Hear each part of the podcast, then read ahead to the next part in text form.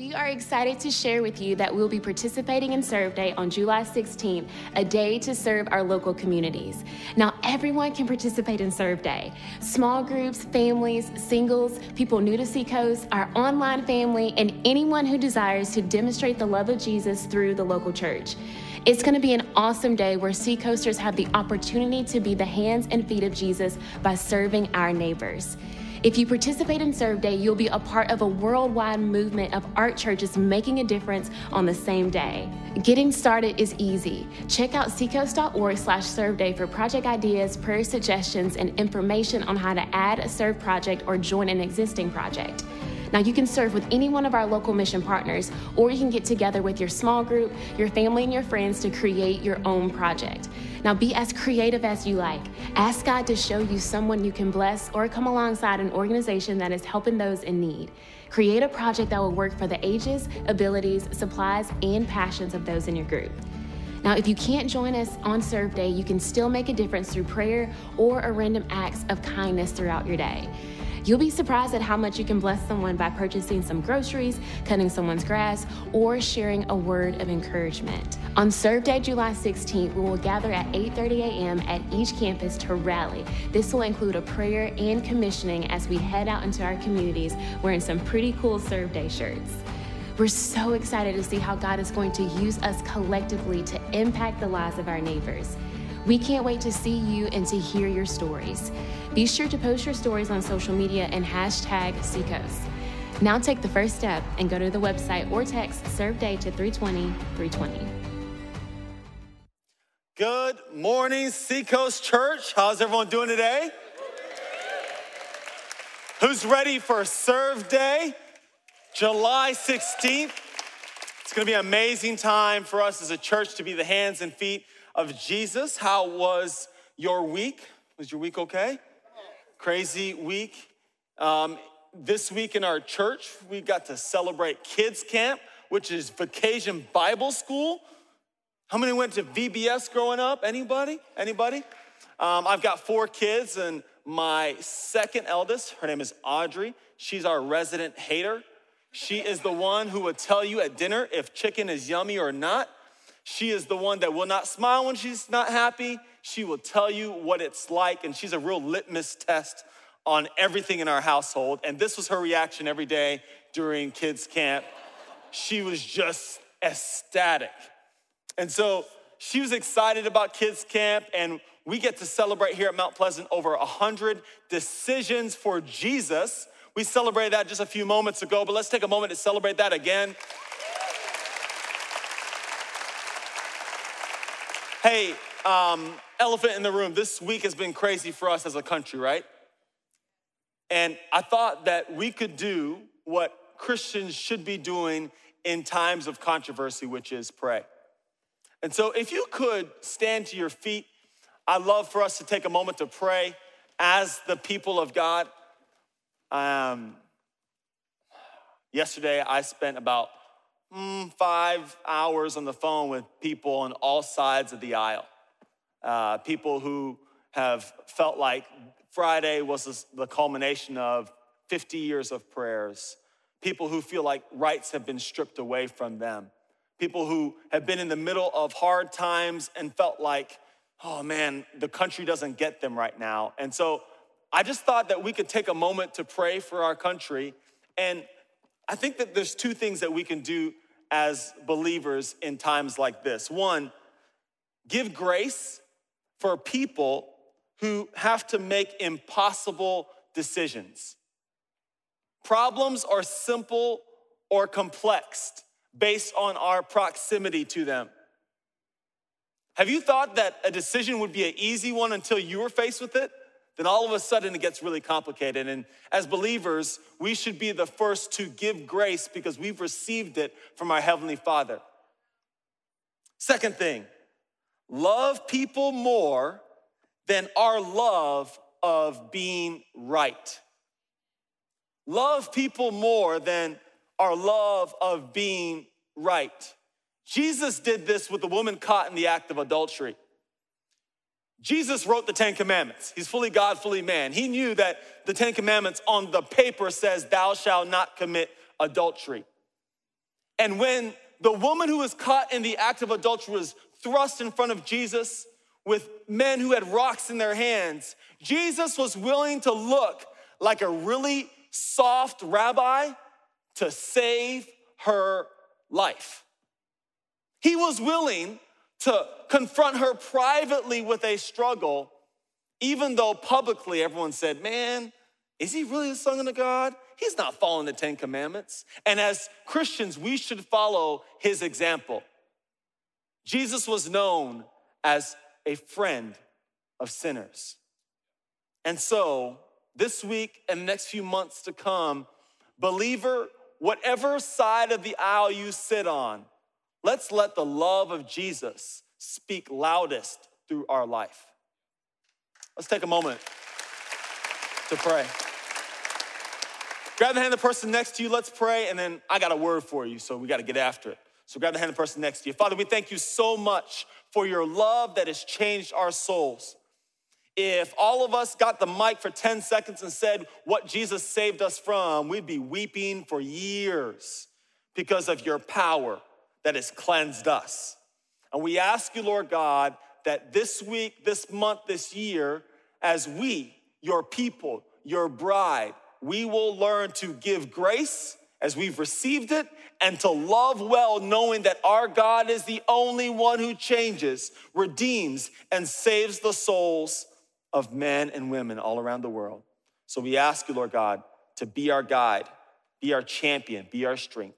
In Christ, let me pray. Amen, amen, amen. Hey, before you take a seat, before you take a seat, let me read today's passage of scripture for you. Sometimes it's good to stand and honor the reading of God's word. It's going to be on the screens. If you've got your Bibles with you, you can turn to Matthew chapter 7, picking up in verse 15. But let me read this for you, and then we're going to talk about it. Matthew chapter 7, verse 15 Watch out for false prophets. They come to you in sheep's clothing, but inwardly they are ferocious wolves. By their fruit you will recognize them. Do people pick grapes from thorn bushes? Or figs from thistles? Likewise, every good tree bears good fruit, but a bad tree bears bad fruit. A good tree cannot bear bad fruit, and a bad tree cannot bear good fruit. Every tree that does not bear good fruit is cut down and thrown into the fire. Jesus is intense right now. Thus, by their fruit, you will recognize them. Not everyone who says to me, Lord, Lord, will enter the kingdom of heaven, but only the one who does the will of my Father who is in heaven. Many will say to me on that day, Lord, Lord, did we not prophesy in your name, and in your name drive out demons, and in your name perform many miracles? Then I will tell them plainly, I never knew you. Away from me, you evil doers. Before you take a seat, turn to your neighbor and ask him this question Are you the real deal? Ask your neighbor, Are you the real deal? You guys can be seated. Summerville, sit down. North Charleston, sit down. McClellanville, get up. Are you the real deal? I got nervous in this room a few weeks ago. I saw a friend I haven't seen a while in church, and so I was connecting with him. And he said, Hey, I want you to meet a friend of mine. And so we walk over, and um, he introduces me to his friend, and his friend is looking at me with a mild smile, but high levels of suspicion. I could see it on his face. You know, you read people too. So I shake his hand and say, Hey, it's really nice to meet you. And I'm smiling and I'm trying to be as warm as possible. And I could see him be warm enough to be polite, but he wasn't buying it. Because, you know, we speak without words. Side note, that's what we've lost in our culture today with text, because you can't see the expressions that make conversations happen. So, anyway, so my friend picking up that his friend wasn't receiving me well, he said, Hey man, Joel is amazing. Joel is the real deal. And when he said that, his friend looked me up and down for about half a second and there I was standing as he analyzed me if I'm the real deal. And in that moment, I got nervous because I was like, well, what does the real deal stand like? Do I stand like this? Do I stand like this? I didn't know what to do. Have you ever been in a moment where you know that someone's analyzing you if you are the real deal or not? Job interview. Your resume's there, but you're trying to prove to someone that you're the real deal. Meeting the parents for the first time. You ever been in that moment where you're trying to show someone, hey, I'm the real deal? I'm the one you've been praying for since you were little. Are you the real deal? A few weeks ago, I was in the parking lot and uh, it was a long day of work. My kids were coming out of the church with me, and my wife was there, and this Suburban rolls up. That's the standard issue car of Mount Pleasant. If, if you move to Mount Pleasant, they just give you a Suburban, okay? Um, and so uh, my wife goes up, the lady's driving the car, talking to my wife, and the kids are in the back seat. So I go over and talk to the kids. My kids are in my truck, and I'm talking to the kids, and they're wearing the uniform of the private school in our, in our town. And I went to a private school too, and so I started talking about that, and I'm trying to be the real deal. You know, I'm their pastor, so I'm trying to figure out a proverb to say in my head. And side note, for you parents that send your kids to private school, you better pay attention to them kids because what you thought saved them, they just get really good at doing the crazy stuff. So keep your eyes on them. pro tip, pro tip. um, so I'm trying to figure out how to say some nice things to these kids to prove to them that I'm a pastor in their life. And my kids are playing in my truck. And then all of a sudden, the hood music that was playing softly in my truck to soothe my spirit after a long day of ministry gets thrown up to 10.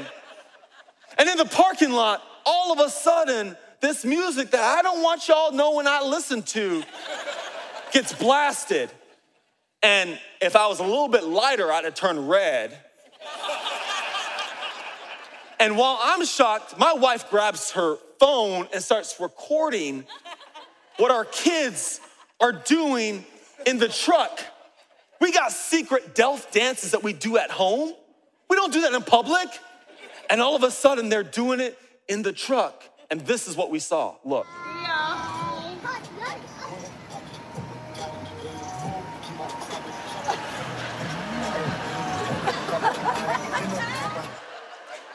Not the real deal anymore. and in that moment, my credibility is just gone. Jesus, in this passage, he's telling us how do you spot the real deal? How do you spot a true prophet, a false prophet? Prophet means two things. Prophet means one, someone who understands the times and by the power of God is able to predict things that have not yet happened yet. Prophet also means teacher of the word of God. And because the position of a prophet is powerful, Jesus knows that there's people who are gonna come and use that position for their own uses. Joel's 2022. Do people still have a prophetic voice in the nation? Absolutely. This time last year, a lady who lived behind us when we lived in Greer, South Carolina, invited me and my wife over. And she said, Hey, when y'all moved in the neighborhood two years ago, God told me that you weren't gonna be here very long, so I've been praying for you every single day. My dad was sick in the hospital with COVID this time last year. And this lady at her house, she said, Hey, the word of the Lord is this for you. Your dad will pass away, but he's releasing you so you could go back into ministry. I was in the corporate world. And she prophesied that I would be back in ministry. She prophesied in detail where I would go, what would happen. And I'm standing here preaching a sermon to you a year later because, in part, of the prophecy of a woman that confirmed the word of God in my life. So, prophetic voices are still real, they're still alive and active. This isn't just a Bible thing, this is alive and active today. And Jesus says, watch out for false prophets. And so I'd like to take a few moments to go verse by verse and share some takeaways as we glean from the word of God.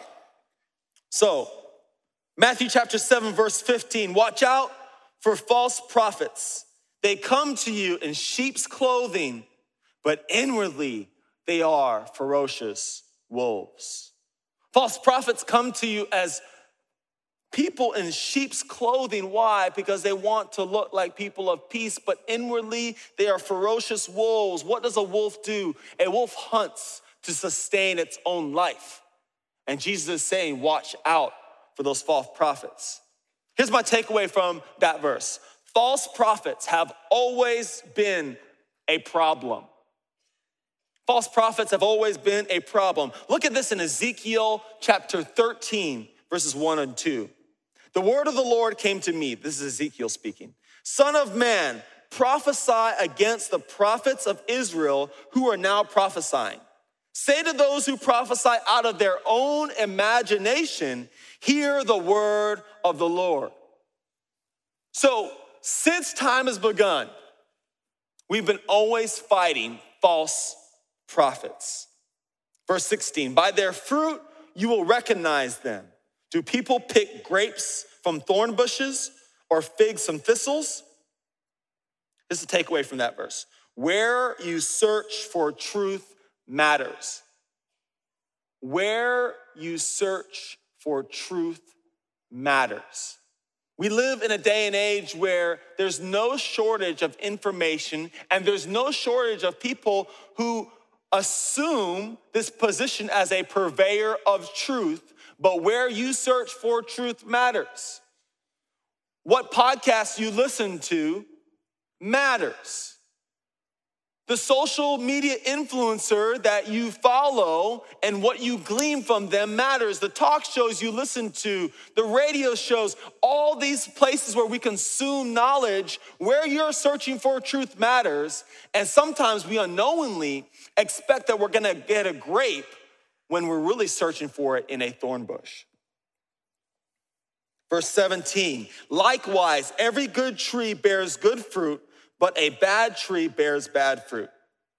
Jesus is saying this good teaching produces good fruit, bad teaching produces bad fruit. Verse 18 A good tree cannot bear bad fruit, and a bad tree cannot bear good fruit.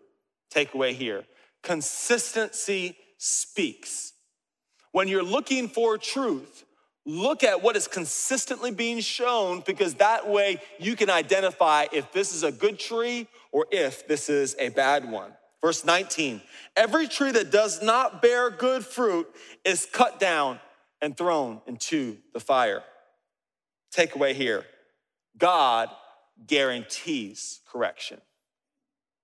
God will handle every bad tree. Thus, verse 20, Thus, by their fruit, you will recognize them. Takeaway here recognition comes from fruit over feeling. Recognition comes from fruit over feeling. What the teaching produces is what we need to look for more than how it makes us feel. A friend of mine started working for a preacher that I was convinced was a fraud. And I asked him, I was like, hey man, what's it like living with them? What's it really like? And he's like, Bro, he prays for me every day. Like, he has done things for my family in ways I never thought possible. He's generous, he's humble, he's self deprecate. I was like, all those things. And all of a sudden, I realized that I was looking at him, judging him by what I felt about him more than looking at the fruit. Verse 21 Not everyone who says to me, Lord, Lord, will enter the kingdom of heaven but only the one who does the will of my Father who is in heaven. Takeaway here obedience is our expression of our love for God. We are saved by grace alone. But the fruit of the grace that we have received is our obedience to follow Jesus. We follow him by obeying what he is calling us to do. When we do not obey, what we start to do is make our belief systems rhetoric and thereby rendering it useless. Verse 22 Many will say to me on that day, Lord, Lord, did we not prophesy in your name? And in your name drive out demons? And in your name perform many miracles? Here's my takeaway here. Even Judas walked near Jesus. Before the betrayal of Jesus, from Judas, Judas's rap sheet was externally perfect. He was a man who had the money. You should trust that guy, right? Verse 23 Then I will tell them plainly, I never knew you. Away from me, you evil doers. Here's the takeaway here He sees our. So, those are the takeaways from the verses, and I just wanted to answer this question that's been in my heart as I've been processing, through this scripture. How do we spot a real one from a fake one? How do we spot one? First thing is this check the root. Check the root. When you are in the search for truth, look for what they point to. Look for where the source of their power is. Specifically, when it's the Word of God, does it make the Word of God better and bigger? Do they proclaim this? Or is it something where they're more concerned about bringing glory to themselves? Second thing, look for fruit. Look for fruit. When you hear the Word of God, when you see it being preached, ask yourself this question What does their preaching produce in thought and in application? What does this preaching produce in thought and application? Do my thoughts shift to things higher? Is the Holy Spirit convicting me while the Word of God is being preached? Can I apply it into my life that allows me to walk in better alignment with who God's called me to be, with what His Word confirms? Or am I trying to live my life off of motivation that lasts for a moment but doesn't sustain life giving change? Third thing is this let God be the judge. It's our responsibility to discern, but it's God's responsibility to judge. What's the difference between discernment and judge? Judging is when we start to sentence people based off of what we think they deserve. But you remember Pastor Josh Walters a few weeks ago, he came out with the judge gavel and, and was talking about let us not judge. Why? Because when we judge others, we get out of our spot of being teachable and being humble and being learners, and we put on the garb of becoming a Pharisee. Why does this matter? Why does it matter to spot a real one from a fake one? A bunch of years ago, when my dad, my dad passed away last July, he was 79 when he passed away. When my dad was in his 30s, a new preacher came to town. And the new preacher came to town, and he was different than anything that people had ever seen before. The church was highly integrated, um, it was very charismatic in worship. Tons of money was being flown into the church. And he's like, wow, what's going on over there? And so he went to the church and he checked the root. He said, hey, what's the source of this power? And when he started listening to the sermons, he heard that, man, this preacher is pointing more to himself than the word of God. My dad started looking for the fruit. What is the fruit of this preaching? How does it change your life and thought and application? My dad said, wow, this only leads back to this man. And so my dad said, you know what? I'm not gonna be a part of that church. Uh, that church was in a town called Jonestown. The country was called Guyana. And my dad lived there, grew up there, was born there. And in 1978, the lead pastor of that church by the name of Jim Jones led 900 people into a ritual, and they said, hey, let's drink the Kool Aid, and 900 people died. Where we search for truth can literally be a matter of life and death. You may not drink a Kool Aid physically, but false teaching dissolves trust and can lead you away from the presence of God. As I was preparing this sermon, I started thinking about what false teaching produces and what it costs us. I started thinking about the fact that when I saw that passage in Ezekiel, I realized that this has always been a struggle whenever the word of God's being preached. This has always been a struggle that's been around the church. And in a room this big, false teaching has all cost us something. We've all met leaders who may have hurt us. And as a pastor in your life, I just want to take a moment to apologize for any of you who've been hurt been abused, been led astray by false teaching. That's not the heart of God. That's not who He is. And with no strings, with no caveats attached, I just want to apologize if you've been hurt by the church. I just want to say I'm sorry. I may have caused it, I may have not have caused it, but as a pastor in your world, I'm sorry if you've been hurt. Let's continue in God's word. Let's move on to Matthew chapter 7, verse 21 through 23. Says this Not everyone who says to me, Lord, Lord, will enter the kingdom of heaven, but only the one who does the will of my Father who is in heaven. Many will say to me on that day, Lord, Lord, did we not prophesy in your name, and in your name drive out demons, and in your name perform many miracles? Then I will tell them plainly, I never knew you. Away from me, you evil doers. Why did Jesus put this in the Sermon on the Mount? When you see the Sermon on the Mount and you think back of what we've seen through the last few months, well, since January, what you can see is that the Sermon on the Mount has been unlocking in so many different ways who God is.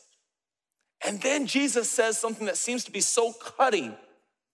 And I think these are two things that really hit my heart when I look at that passage of scripture.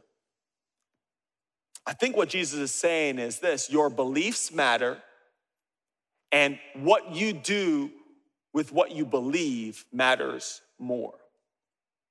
What you do with what you believe matters more. And for those of us who've been walking with Christ for a while, sometimes when the newness of our faith wears off, we can become academic learners of the Word of God versus voracious appliers of the Word of God. We can become so comfortable with just hearing it and saying that's good than saying, wow, God, how do I apply this in my life? And the moment we stop applying the Word of God is the moment when we stop believing it.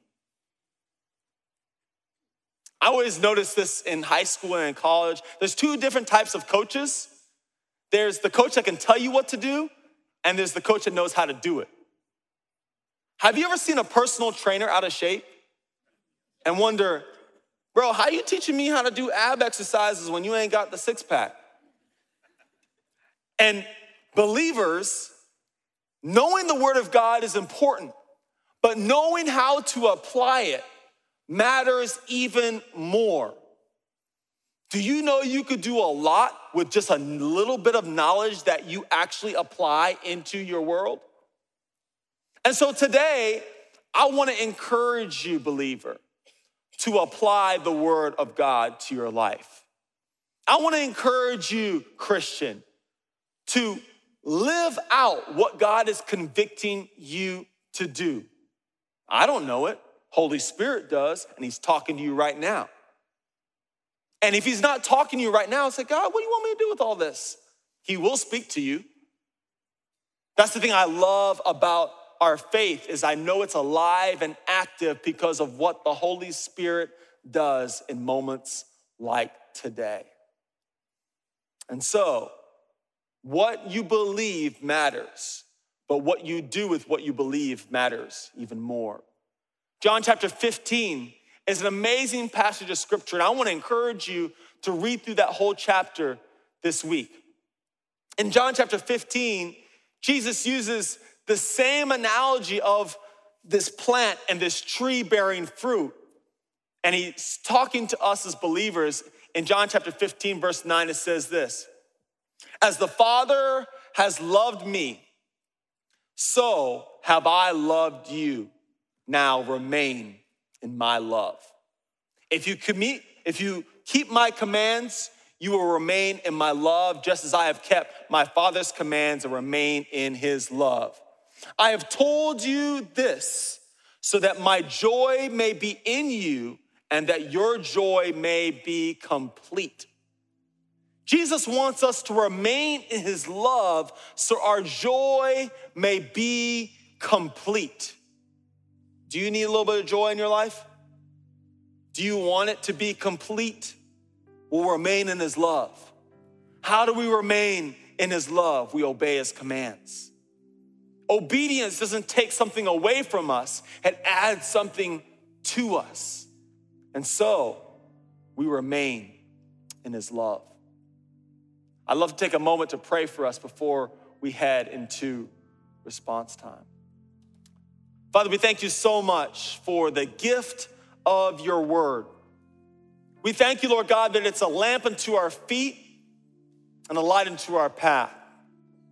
We thank you, Lord God, that when we walk the narrow gate, you unlock a world of life in us.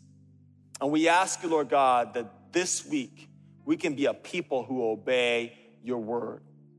Give us vigilant eyes to search for truth. Give us vigilant eyes to prune and run away from pathways that lead to death with false teaching. We ask you, Lord God, that if we've been hurt by false teaching in our life, will you mend those wounds in our heart? Jesus, we need you now more than ever. And we ask you, Lord God, to continue to be our guide. We pray these things in the matchless name of Jesus Christ. Amen.